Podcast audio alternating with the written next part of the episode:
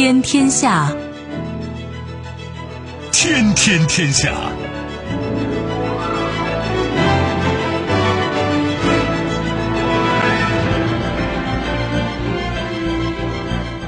历史穿行者，新闻摆渡人。听众朋友，大家好，您正在关注收听的是《天天天下》节目，我是夏萌，和我一起陪伴各位的还有本节目评论员重阳。世界纷繁复杂，新闻随时发生。今天的节目您将听到：步入熊市，美股暴跌，美联储加息或创纪录，衰退风险大增；出尔反尔，英国政府公布修改北爱协议立法内容，欧盟称破坏互信或重启司法程序；讨价还价，北约秘书长表示为满足土耳其要求，瑞典就反恐等问题采取重要措施。从何谈起？马克龙称法国已进入战时经济，会持续很长时间，稍后会一一道来。收听节目您可以使用手机，欢迎使用即时客户端，也可以选择蜻蜓 F M 或者是企鹅 F M， 搜索天天天下就可以收听我们的节目以及其他相关内容。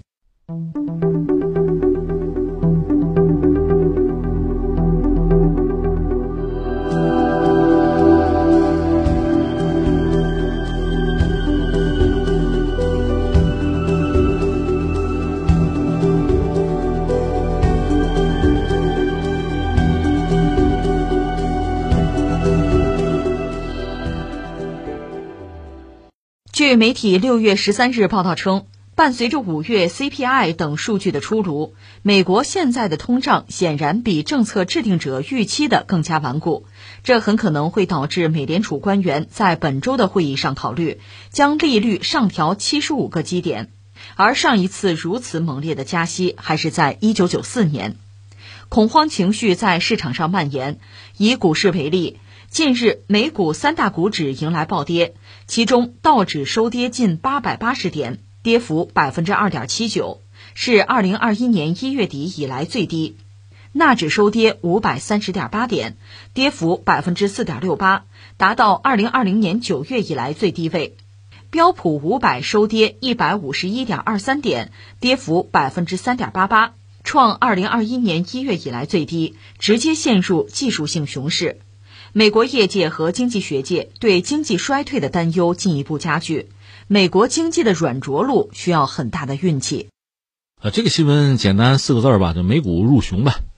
其实，在上周后几天，美国股市开始往下掉，呃，双休日歇了一下，然后到周一接着掉，现在就是进入熊市。这个怎么说呢？一方面我们说是意料之中，另一方面就看美国人要不要挺，想不想挺住。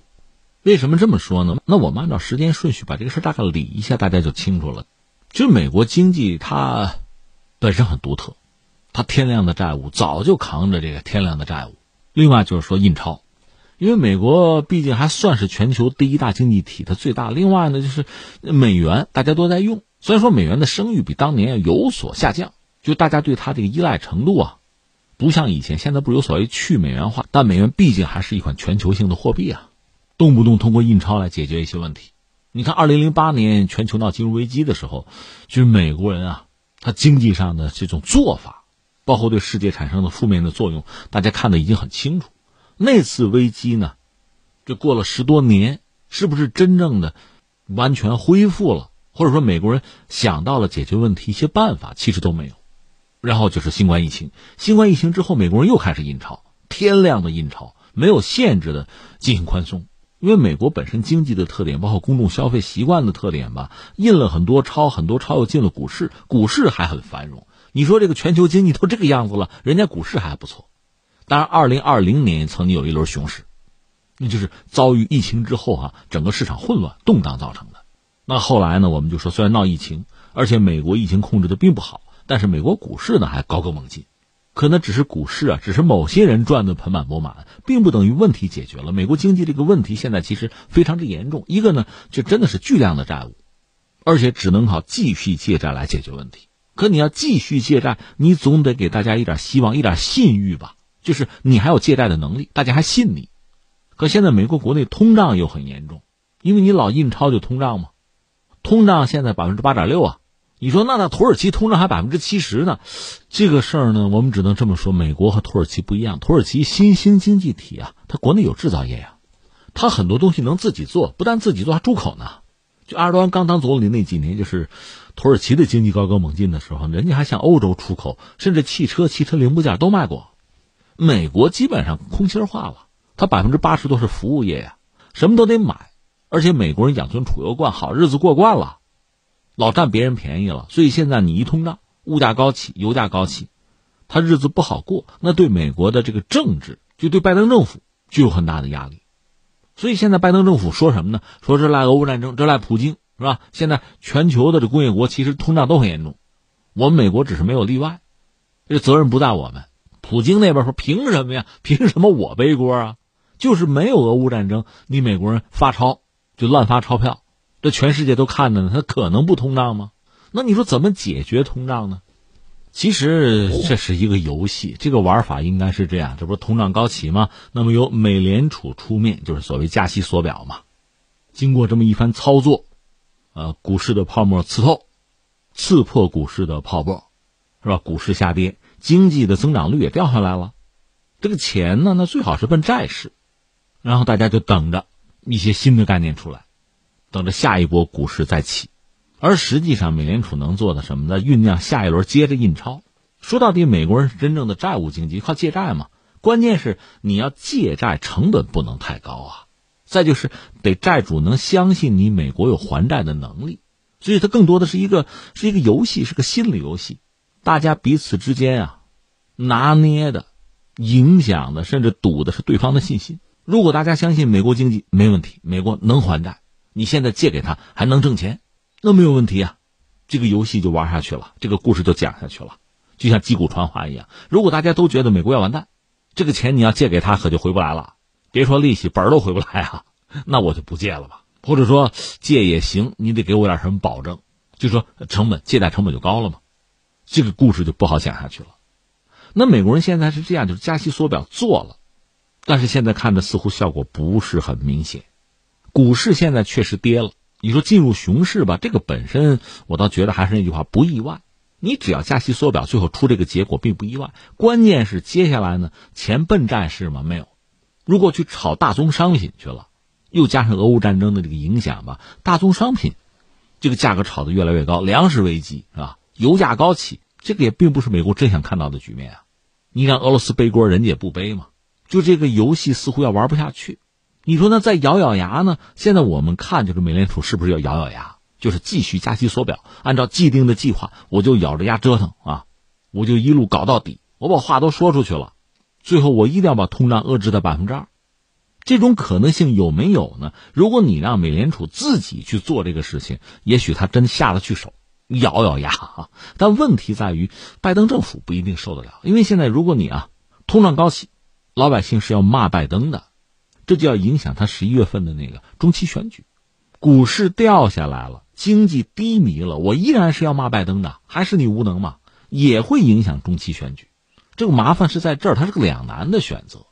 我不是说了吗？如果你让鲍威尔，就是美联储主席，你让他自己做决定，我治罗锅死不死不管，我给你治直了，他有这个能力。关键是最终不是他说了算啊。拜登希望他能够给自己解决这个通胀问题，解决了通胀问题，自己面对公众压力就小了，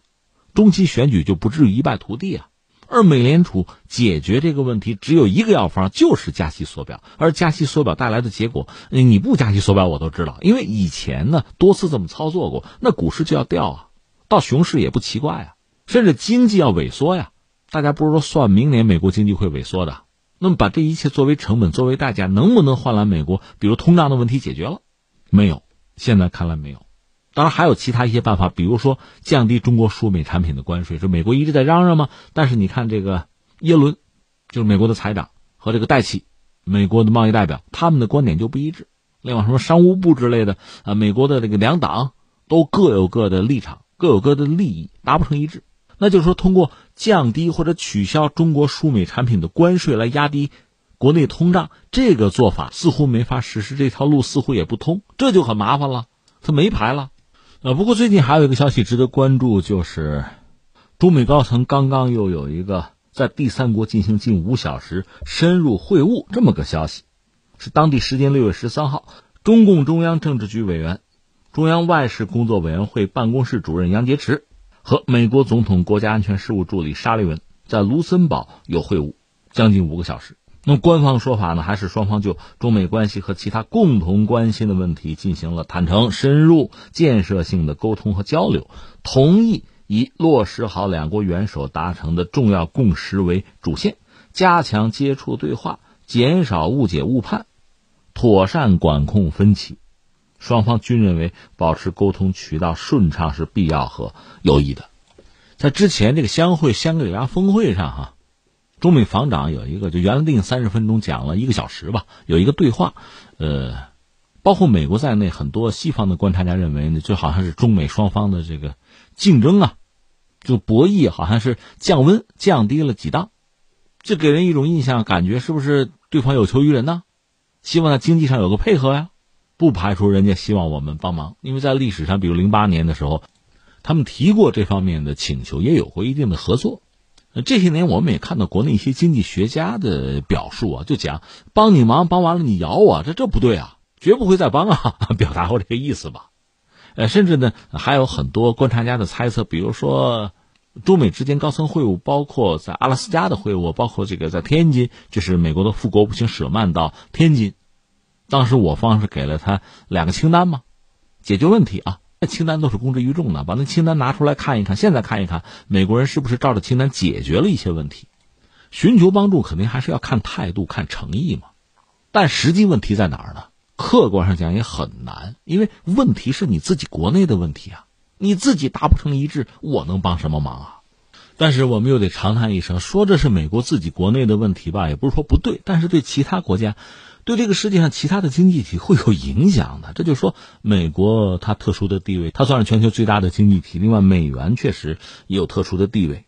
那对美国来说，美元最大的红利就是对整个世界，这不是这个网络上这这词叫割韭菜啊，或者薅羊毛。金融危机闹起来，我降息，我量化宽松，开动印钞机，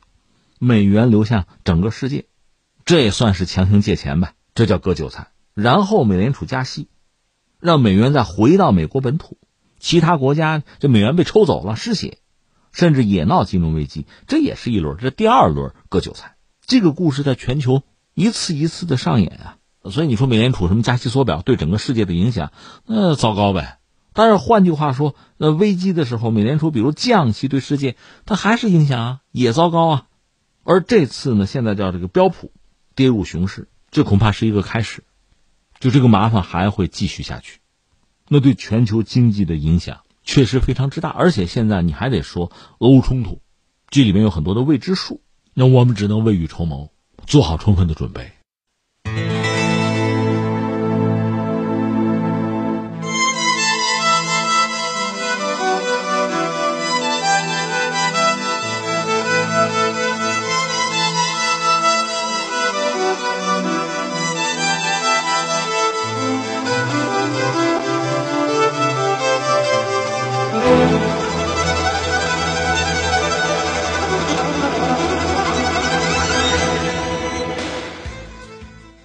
当地时间十三号，英国政府公布试图修改北爱尔兰议定书的相关法案。英国外交大臣称，该法案用来解决后脱欧时代存在的一些问题，并不违法。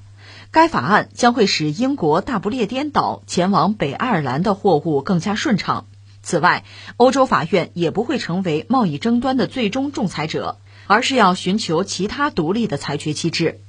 同一天，负责与英方就北爱问题谈判的欧盟委员会副主席谢夫乔维奇发表声明称，欧盟对英方向议会提交法案以期单方面修改北爱尔兰议定书的决定深表关切，此举破坏互信。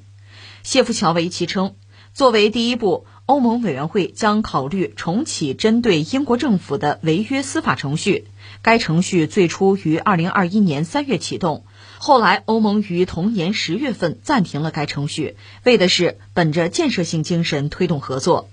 谢夫乔维奇说，英国单方面的举动违背了这一精神，欧盟将不会与英国就北爱尔兰议定书重新展开谈判。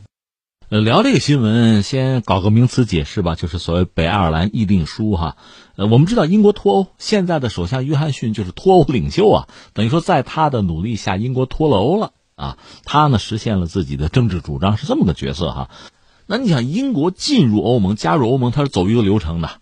就像现在你说什么瑞典、芬兰加入北约，它也得走流程啊。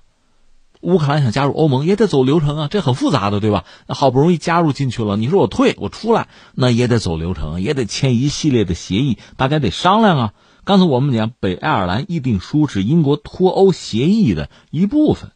就是解决英国脱欧之后和欧盟之间的贸易安排。这里面最大的那个麻烦是什么呢？你看呃，英国有一个这个大不列颠岛，那没得说啊，英国本土还有一个爱尔兰。这个爱尔兰岛呢，我们讲过，它分两块，北爱尔兰呢，它是呃英国的一部分，而南边那个爱尔兰是一个独立的国家，但是南北其实都是爱尔兰。那你说他们为什么不是一个国家呢？那就是因为北边有六郡吧，他们信新教，就英国的那个新教啊，而南边信天主教，这是历史遗留问题吧。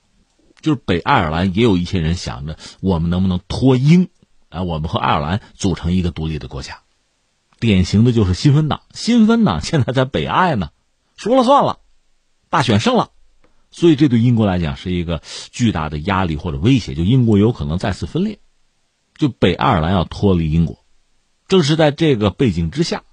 英国人想改一改之前和欧盟达成的那个协议，脱欧协议，就是北爱尔兰议定书。按照这个议定书啊，本来说好的啊，北爱尔兰地区在英国脱欧之后，它是留在欧洲单一市场和欧盟关税同盟，要不然呢，南北爱尔兰之间这不就出现硬边界了吗？所以当时实际上就英国脱欧的时候和欧盟达成的协议呢，就是大不列颠岛和整个欧盟之间是有边界的，而这个北爱尔兰和爱尔兰之间反而是没有，北爱尔兰还是在欧洲单一市场和欧盟关税同盟里边。是这样，但这样的北爱尔兰地区和英国其他地区之间，这不就出现关卡了吗？那么北爱呢，也有亲英派和独立派之间那个矛盾也就增加了。所以原来英国、爱尔兰都在欧盟里边，这就不是事儿。现在英国脱欧，为了脱欧捏着鼻子签这个北爱尔兰议定书，签也就签了。压垮骆驼的最后一根稻草，就是刚才我们说的新芬党，现在成了主流，在北爱尔兰说了算了，那亲英的力量就被削弱了。新芬党肯定是想搞独立公投啊，所以英国政府就是约翰逊首相这看到这个形势不对，说咱得改改，把原来呢那个北爱尔兰议定书我们要改，说到底要约束住北爱尔兰嘛。但是从欧盟来讲，我不管你那个，你已经签了约了，签了约就履约，你要不履约，当时我们怎么让你脱欧啊？你现在你说了不算数了，你现在要单方面的改，那就是说你说好不算数，这是个信誉问题啊，这是个信任问题啊。那你英国人这个事儿，你要是说了不算，别的呢，对吧？那么脱欧这个协议，一系列协议，那怎么办啊？都是为自己考虑，欧盟也会啊，就会出现这么个局面嘛。那现在欧盟实际上就将了英国人一军儿，英国人当然就讲我们这个合法的没有问题，这讲这些东西，但是欧盟会认吗？这是英国现在遇到的很棘手的一个事情吧。你要是撕毁这个协议，可能有助于你缓解，只能说是缓解北爱尔兰独立这个问题，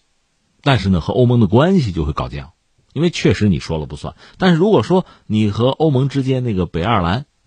那个议定书你要维持的话，眼看着国内这个事儿就不好平息，就北爱的这个事儿就很麻烦，这是一个两难的选择。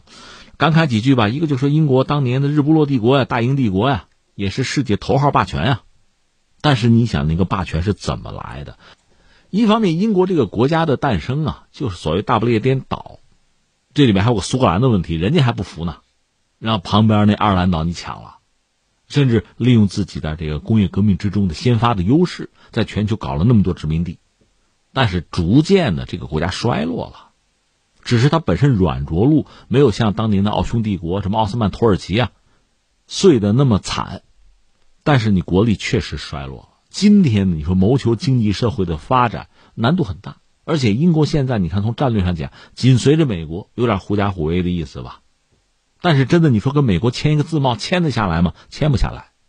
脱欧这个事情对英国人来讲到底是一件聪明事儿还是一件糊涂事儿，可能需要时间，而且在不同的时间节点吧，你可以得出不同的答案，而且不同的人、不同的立场、不同的利益，他会得出不同的结论，而且很多事情未必是你能预料、预想得到。你比如俄乌战争，他如果没有爆发，你可能得出一个答案，他爆发了，你觉得英国脱欧可能还是有它的必要性，有它的好处。可是翻回来，一旦脱欧，你想你之前隐藏的一系列问题，就是苏格兰脱英的问题啊，北爱尔兰脱英的问题啊，这些问题是不是一下子也就水涨船高出现在人们面前？你能不能解决？当然，一个国家如果说高歌猛进，经济社会发展比较顺畅啊，你内部的一些这个分离主义的势力就不一定成为主旋律，因为大家在一起就是作伴，共同进步，共同发展，得益更多呀。但如果说你经济社会发展陷入停滞，出了一些问题，当然实话实说也不完全赖英国哈。现在整个西方世界乃至全球的经济都是在一个低谷，在这个状况下，有一些分离主义的势力就找到了机会吗？而这个时候你说要阻止它，其实最理想的办法还是应该通过发展，通过共同的发展来解决问题。那你要做不到，通过其他的手段，那么带来的反弹，你比如暴力手段，那带来反弹几乎是一定的。至于目前欧盟对英国的这个态度当然是比较排斥了，可是话又说回来，欧盟现在日子过得又怎样呢？而且因为俄乌之间的冲突吧，欧盟内部在很多问题上你看到真的是四分五裂，很难达成一致。那对于英国要修改北爱尔兰议定书这个事情，能不能相对容易的达成一致，成为凝聚欧盟的一个最大公约数？如果是这样，这对英国人真不是什么好消息。当然另一方面，就欧盟现在还真的硬得起来吗？包括面对英国的时候，这也依然是未知数啊。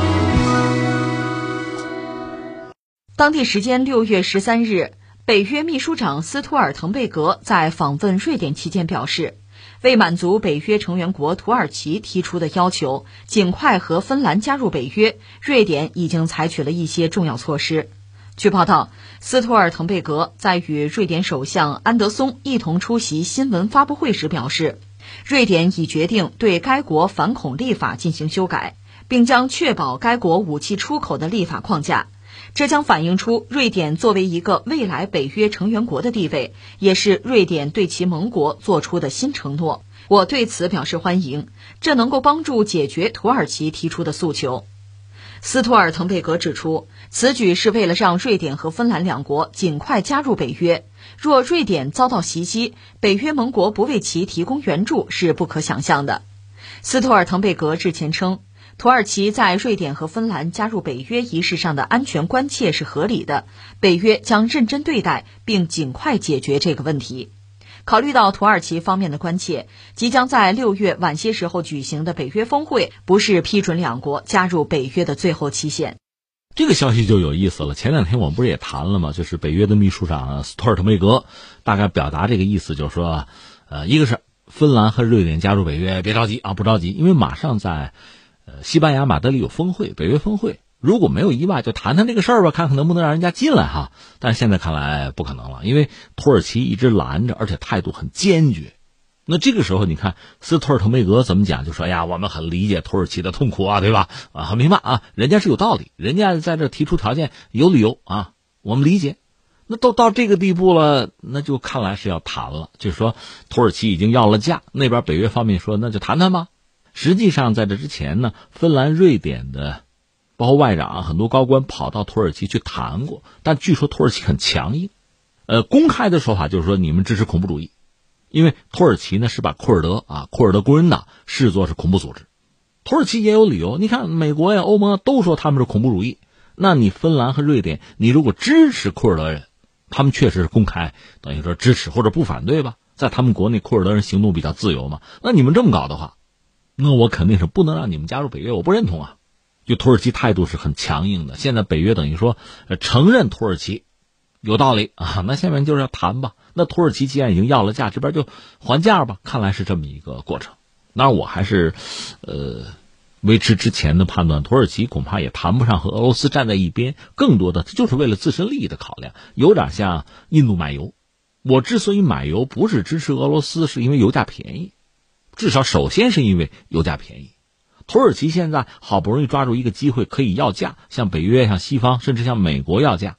也向瑞典和芬兰要价，有这么好一个千载难逢的机会，我不能错过呀，天予不取，那必遭报应啊。所以土耳其现在那就敲竹杠吧，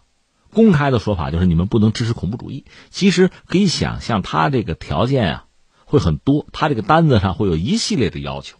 所以现在瑞典方面就比较主动积极，行行行，没有问题啊，一个反恐啊，我们法律我们修改，还有什么呢？瑞典在全球都可以算是一个军工大国，在西方国家里呢，瑞典的这个军工体系，特别它生产的战斗机啊、潜艇啊，包括这个特殊的这个车辆，因为瑞典、啊、它那个环境比较特别啊，地理环境啊，所以它生产的那个车辆应该说很优质，它传统那个机械加工什么的做的也很好，所以它是个传统军工大国。可是呢，我们知道土耳其在北约内部哈、啊，其实有一点像二等公民一样。一方面，它是不是北约的这成员国？是一九五二年就加入北约了。但是呢，它和北约里边的其他绝大多数成员国，人家都是西方人啊，土耳其不是啊。而且从宗教上讲，它是伊斯兰教，那些国家大多是基督教，不一样，所以往往是被排斥和敌视啊、抵触啊、警惕的这么一个对象。我们讲过二零一七年北约搞军演在挪威，就在北欧啊，土耳其军队过去一看呀，怎么给我们这个就说明啊，展板上写的这个假想敌啊，把埃尔多安也写进去了，甚至给的照片是国父凯末尔的照片。一怒之下不演了啊，不参加军演了，北约也道歉了，说是什么临时公干的。但是由此可见，大家对你的态度那是不一样的。而且他加入欧盟，一直想一九八七年开始做努力，想成为欧洲的一员，哪那么容易啊，大家很排斥你。那么在武器装备上，土耳其用的基本上算是这个美国和欧洲的装备，但是有一些东西我想买，人家还不卖。所以这次呢，呃，不排除有这样一个交易啊，就是土耳其要求像瑞典，你要是加入北约的话，我要买你什么东西，你可得卖。那瑞典现在说什么呢？说我修改法律啊，肯定卖，大概表达这么一个意思，就双方在进行讨价还价吧。这是我们现在看到的这个局面。关于瑞典呢，我们索性再多说两句。瑞典，北欧一个永久中立国吧，但是我们聊过，在历史上它确实强盛一时，一个欧洲的军事强国，主要是从十六世纪开始吧。在之前它被谁？被丹麦统治过。一五二三年呢，瑞典摆脱了丹麦的统治，之后开始对外扩张征服。到十七世纪初呢，那时候是咱们大明王朝吧，逐渐衰落，日薄西山。这时候瑞典成为北欧的第一强国，那个地方主要就波罗的海了。十七世纪三十年代开始打三十年战争，当时国王是古斯塔夫啊，所向披靡啊。但是到了这个吕岑会战的时候吧，这位国王不幸阵亡，说起来就非常可笑，他赶上一个大雾天，他和他的军队失散了，结果误闯敌阵，遭到群殴，这么晚了，那非常有戏剧性。虽然如此吧，呃，哪怕到三十年战争结束，瑞典的国力啊，应该说还相当之强。到了一六四八年签威斯特法利亚合约，瑞典当时还是欧洲主要强国之一。那么波罗的海和北海沿海多个重要的港口在人家手里，包括易北河呀、啊威西河的入海口在人家手里。之后呢，就遇到自己这个宿敌啊、克星啊，就是沙俄。一七零零年彼得一世开始跟他打这个大北方战争，一下打了二十一年，最后瑞典就这么被拖垮了。实际上这个圣彼得堡，一七零三年彼得不是建这个新都圣彼得堡啊，普希金诗里边就写这个彼得的大城啊，那就是抢了瑞典的领土，是兔子岛吧，最早那地方叫兔子岛，在那儿搞的圣彼得堡。所以你看在历史上双方有仇怨，所以说对当年的沙俄，对后来的苏联吧，瑞典其实是有戒心的、警惕的。他当然他是中立，但他是武装中立，他的军火工业也很强，甚至到二战纳粹希特勒，你说我把瑞典占了吧，他得犹豫犹豫啊，未必打不过，但是我自己消耗的太多呀，值不值得啊？就这么个问题。芬兰和俄罗斯之间的这个矛盾我们以前曾经聊过，不再赘言吧。芬兰和俄罗斯的矛盾从某种意义上讲也是瑞典俄罗斯矛盾的一个衍生品吧。芬兰其实也是瑞典的一部分，或者我们这么讲，这瑞典啊包括俄罗斯啊两国相继控制过芬兰。苏俄十月革命，芬兰才算真正获得独立，然后又是苏芬战争啊，到二战之后呢，呃，芬兰考虑叫芬兰化，就是一个中立的选择吧。如果芬兰和瑞典加入北约，我们讲芬兰和俄罗斯边界一千三百四十公里啊，那就成了北约和俄罗斯的边界，可以大兵压境，随时威胁或者骚扰俄罗斯。另外呢，就是加里宁格勒，这是俄罗斯一块飞地啊，原来它就被三面包围，这回等于是四面被围吧。另外，俄罗斯现在为数不多的这个造船厂杨塔尔船厂也会面对巨大的威胁。本来加里宁格勒可以用来威胁西欧，现在反而成了被围困的一块孤棋。而这个加里宁格勒这儿哈，你要从历史上讲，它归过德国，就是柯尼斯堡呗，德国大哲学家康德的故乡就在这儿，也算是当年普鲁士的龙兴之地。你要说德国人对这儿完全没有感情，那也不一定吧。另外，俄罗斯海军还保留着，就继承了当年苏联的这个海军的四大舰队，其中有波罗的海舰队啊，那就成了北约完全监视的一个对象，因为波罗的海三国已经独立了，已经倒向西方了。俄罗斯在这个波罗的海沿岸主要的这基地也就是圣彼得堡和加里宁格勒。现在瑞典芬兰一旦加入，那你想这个压力实在是太大，不可想象的大。不过目前呢还有很多事情我们只能是观察，你说多看得懂也谈不上。你比如普京前两天这不谈彼得大帝吗，他那番话呢，你说人家拿自己就是自比彼得大帝，这倒没什么不可以，对吧？你可以喜欢可以不喜欢，你认同或者不认同。但是呢，如果走彼得大帝那个路线，那意味着什么呢？我刚才讲的是什么呀？大北方战争啊，打了二十一年啊，那是直接跟瑞典干的，把芬兰也装到里边去了。那你想芬兰和瑞典什么心情啊？那是不是非得加入北约了？所以这个话你如果不说呢，也许芬兰和瑞典加入北约的这个态度哈、啊、还有缓，未必那么紧张和积极。可你把彼得大帝放在这儿的话，你说他们是什么态度？恐怕感到更多的还是恐惧或者愤怒。那加入北约的这个决心是不是就会更坚定？而且还有一点，如果你谈彼得大帝，谈俄罗斯历史上的扩张，那你想俄罗斯土耳其打过十场仗呢，就俄土战争啊，那你让土耳其人心里又怎么想呢？土耳其现在实际上客观上帮着俄罗斯，就挡住了瑞典和芬兰加入北约。可俄罗斯一再讲彼得大帝，普京用的叫什么收回领土，这话你怎么理解？如果你认为普京讲的是还有很多领土要收回的话，哎呦，波罗的海三国会怎么想？包括东欧很多国家，特别像波兰怎么讲？那土耳其又怎么讲？你想土耳其现在之所以能够左右逢源，敢于要价哈，那种撬竹杠哈，它所在那个位置很重要。在二零一四年俄罗斯收回克里米亚之后，土耳其在黑海的这个力量等于被削弱了，但它毕竟还把着这个达达尼尔海峡呀、博斯普鲁斯海峡、马尔马拉海啊，就这一块还在它的控制之下。可如果俄罗斯真的对黑海有这个领土的要求，或者说有这方面掌控的要求的话，那土耳其断然不会答应的。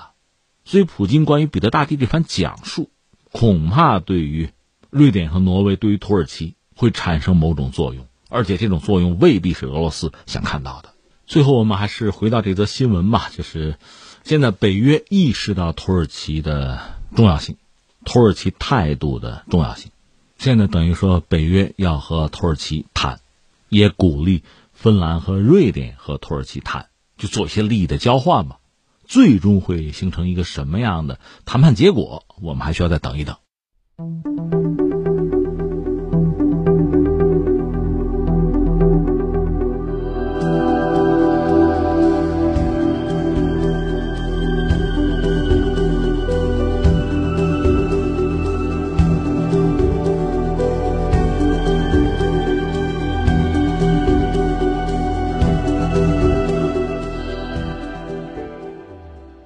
法国总统马克龙六月十三日呼吁增加国防预算，称法国现在正处于战争经济时期。他表示，欧洲需要一个更强大的国防工业，以避免依赖其他地方的供应商来满足欧洲的军备需求。据报道，马克龙十三号在欧洲武器工业博览会上说，俄乌冲突爆发以来，法国已经进入战争经济时期，相信这将持续很长一段时间。他已经要求法国国防部和武装部队参谋长根据新的地缘政治形势，调整二零二五年到期的六年国防开支框架计划，以确保防卫手段能够应对威胁。自二零一七年马克龙上台以来，法国的军费就逐年增加，今年达到了四百一十亿欧元，目前计划到二零二五年军费增至五百亿欧元。马克龙表示，法国没有等待战略变化来进行重新投资，但俄罗斯的军事行动促使法国必须以更低的成本更快地展开行动，并变得更强大。他指出，任何怀疑这些行动紧迫性的人，只需要看看乌克兰，那里的士兵正在寻求高质量武器，他们有权得到我们的回应。马克龙这番话让人觉得有点摸不着头脑，怎么着是法国现在已经进入战时经济了，还持续很长时间，这是谁欺负你了吗？谁要侵略你吗？是怎么要打仗呢？后来你一看啊，他主要在哪儿呢？是在一个防务展上，出席法国武器工业展览会的萨托里防务展，在那个防务展上那个讲话，意思就是我们法国吧，需要更强大的国防工业，以至于啊不用依靠欧洲以外的供应商就可以满足武器装备的需求。他讲这个，另外就是涨军费啊，他现在军费是四百多亿欧元嘛，因为法国我们讲欧元啊，他要涨到五百亿。他讲我们要提升军事行动的速度和实力，还要降低成本。嗯、他说这是从那乌克兰战争得到的教训吧，大概就这几个意思哈。呃，怎么来看？法国目前其实最主要的事儿是什么呢？目前啊，他政坛正在发生一系列变化。那不是大选结束了吗？对，马克龙已经连任总统了，但是法国是个独特的国家，他现在都有这个议会选举啊。法国嘛，他现在叫法兰西第五共和国，对吧？他实际上叫半总统制，他的总统啊、议会都得选嘛，都是任期五年。所以你看，现在马克龙成为法国总统，这算连任是吧？很快呢，法国议会开始选举。他所谓半总统制，就是这个国家同时具有总统制和内阁制的特点。总统需要通过对议会负责的总理才能掌握权力，就实际掌权。法国议会呢，又是所谓两院制，下院就国民议会，上院是参议院，下院呢有更多的主导和决定性的地位。一些关键立法上的国民议会有特权，所以他的一些决定呢，对于这个政府施政啊，会产生很大的影响。对总统来说呢，如果你自己所在的这个党啊、这个阵营啊，能够控制国民议会，就多数的席位啊，基本上你提案立法呀、啊、就没有太多的阻碍，否则就是其他人掣肘啊。这就像那个美国那边叫什么叫跛脚总统嘛，就这意思吧。这是法国的特点。那现在呢，此刻吧，法国他这个议会选举第一轮已经结束，基本上是四拨人在争。一个呢是马克龙率领的叫中右翼联盟，名字叫在一起，他们现在拿了最多的票，是 百分之二十五点七五。 紧随其后的是我们讲过那个梅朗雄那个左翼联盟，他们拿了 百分之二十五点六六。 你看 百分之二十五点七五 和 百分之二十五点六六 差那么一点点啊，一丢丢啊。整个这个议会第一轮投票投票率 百分之四十七点五， 这是历史新低了。第二轮投票呢是六月十九号进行，刚才我们讲就是说、呃、马克龙和梅朗雄旗鼓相当。另外还有两股力量，简单说一下吧。一个是所谓呃传统的老牌的政党共和党，他们代表传统右翼，就是保守派；再就是极右的勒庞。但这俩势力吧，拿的都是百分之十几、百分之十这样的票。这是目前法国议会大选的状况。所以你看马克龙这时候表态，我们现在是战时经济啊，持续很长时间啊，加强国防力量啊等等。我觉得首先把它看作是一个表态。这个表态呢，是他议会选举的时候，那作为法国的总统，又是一个庞大的，他实际上政治联盟的一个领头人，一个表态。这个表态应该是有助于他所在的这个联盟在议会之中拿更多的席位吧，这是一个我们要说。呃，如果具体说他这个表态，你想政治家讲话嘛，明里暗里他要表达几个意思，这几个意思是什么呢？如果说是战时经济的话，那可能避免不了短缺，就大家的日子过得可能要局促，但是没有办法，战争嘛，战时经济嘛，我是没有办法，责任不能怪到我身上，你们可以赖普京嘛，对吧？因为俄乌战争爆发之后，法国进入所谓战时经济，我觉得这是一个一个意思吧。还有一个意思呢，就是所谓加强国防，那就增加军费嘛。这个本身也是因应目前欧洲面对所谓的俄罗斯的威胁啊，战争的威胁。所以从法国的总统嘴里把这话说出来没什么不对。另外他实际上还在讲，就是加强国防呢，就法国的国防力量增加呀、啊，法国的相关的这个军工企业如果能够发挥重要的作用，法国也好，欧洲也好，其实就不需要在欧洲以外去寻求什么武器啊、军火了。说白了，不要买美国的嘛，欧洲人买欧洲人的嘛。而我们知道的欧洲法国的这个军工实力比较强，而且它军工的这个产业这个体系也比较健全，比较完整。因为你看，它从这个战斗机啊，到核潜艇，到核动力航空母舰，它都能做，核武器它有，人家算联合国五常之一啊。所以呢，法国还是有资格，也有欲望说这个话，他有这个期待。就欧洲的军火市场那也相当之庞大，欧洲人还是有钱嘛。如果真按美国人的要求吧，按美国人的期待，呃，欧洲里边我们就说北约国家、北约成员都把军费涨到百分之二，就 G D P 百分之二，那钱不少呢。那下面的问题，这钱买谁的武器啊？都买美国人呢，让美国人挣钱，那法国肯定是不甘心啊。所以你看马克龙这个也是话里有话。那下面我们就说个但是吧。但是你看，第一，法国真的面对战争威胁了吗？欧洲真的面临战争的威胁吗？而这个威胁确实是来自俄罗斯吗？恐怕也还不至于吧。你看啊，欧盟现在等于没有像样的自己的防务力量，或者说防务本身就是欧盟各国各成员国的这个防务不需要欧盟操心，他操不了这个心，他没这个能力，也没有组建自己的武装力量。那靠什么呢？靠北约。可北约里面谁说了算呢？美国说了算，又不是法国说了算。或者说真有责任美国扛，也不是法国扛啊。如果说俄罗斯对欧洲某些国家真的构成威胁，这个威胁首先可能谁感受到，那就是东欧那边的国家，就原来苏东集团那些国家，离俄罗斯比较近的国家，肯定不是法国。你着急进入战时经济，这不是个笑话吗？即使是说很多欧洲国家，因为以前和俄罗斯有能源的交易，现在俄罗斯搞卢布结算令，或者干脆把某些国家这个油气儿给停了，很多国家没有能源，日子过不下去了。对，很苦，但是按说也不会是法国。为什么？法国靠核电呢。所以我们说，整个欧洲真要是有一个国家不用进入什么战时经济状态，那应该是法国呀。可恰恰不是，他急着进入了。另外，如果法国真的面对什么威胁的啊，或者说已经遭遇到什么损失呢，我们都很清楚。他和澳大利亚那个潜艇大单六七百亿美元的被美国和英国给撬了。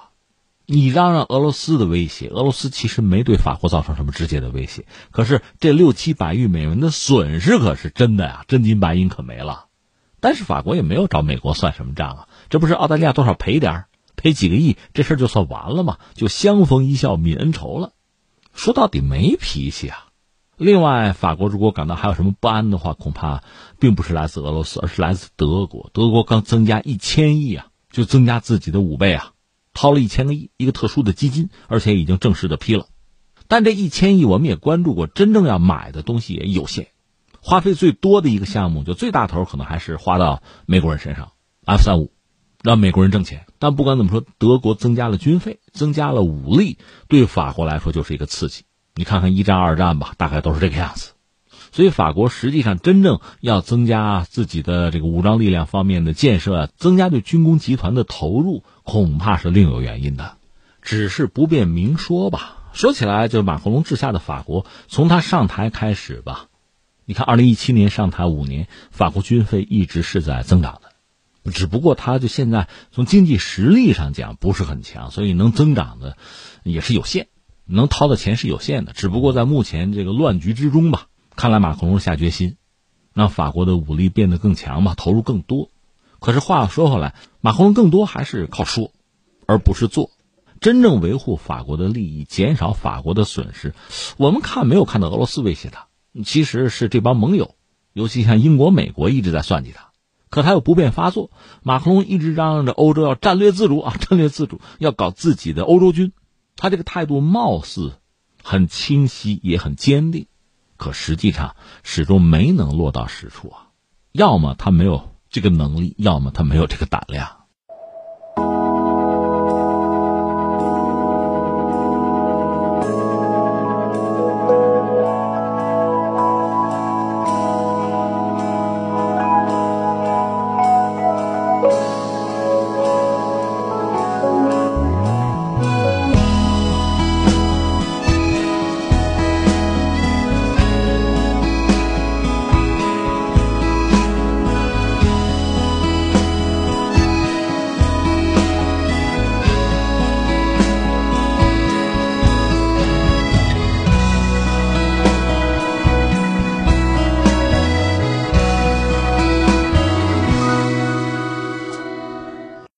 好，听众朋友，以上是今天节目的全部内容。最后还是要提醒您，收听我们的节目，您可以使用手机通过即时客户端蜻蜓 F M、今日头条或者是企鹅 F M 搜索天天天下，就可以找到我们的节目。我们明天再会。